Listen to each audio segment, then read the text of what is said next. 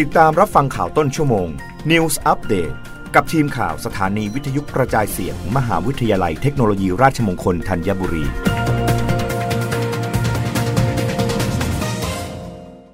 รับฟังข่าวต้นชั่วโมงโดยทีมข่าววิทยุราชมงคลธัญบุรีค่ะ กระทรวงสาธารณาสุขสั่งการทุกโรงพยาบาลเปิดจุดฉีดวัคซีนโควิด -19 ให้กับกลุ่มเสี่ยง 608 ตามที่มีข้อมูลในสื่อต่างๆ เกี่ยวกับประเด็นเรื่องกระทรวงสาธารณาสุข สั่งทุกโรงพยาบาลเปิดจุดฉีดวัคซีนโควิด -19 ให้กับกลุ่มเสี่ยง 608 ทางศูนย์ต่อต้านข่าวปลอมได้ดำเนินการตรวจสอบข้อเท็จจริง โดยสำนักงงานปลัดกระทรวงสาธารณาสุข กระทรวงสาธารณาสุขพบว่าประเด็นดังกล่าวนั้นเป็นข้อมูลจริง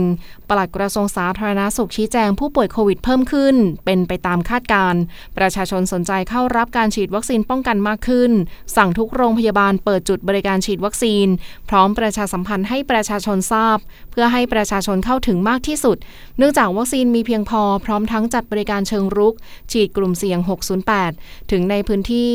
ขณะนี้จำนวนผู้ติดเชื้อและผู้ป่วยเข้ารับการรักษาในโรงพยาบาลเพิ่มขึ้น แต่ส่วนใหญ่อาการไม่รุนแรง แพทย์จ่ายยาและรักษาแบบผู้ป่วยนอก ส่วนการใช้เตียงในโรงพยาบาลยังไม่เพิ่มขึ้นมาก จนต้องมีมาตรการเพิ่มเติมสำหรับผู้เสียชีวิตยังเพิ่มไม่มาก เฉลี่ยไม่เกิน 10 รายต่อวัน ซึ่งทั้งหมดเป็นไปตามคาดการว่าจะพบการระบาดในลักษณะ small wave และจะค่อยๆ ลดลงหลังช่วงปีใหม่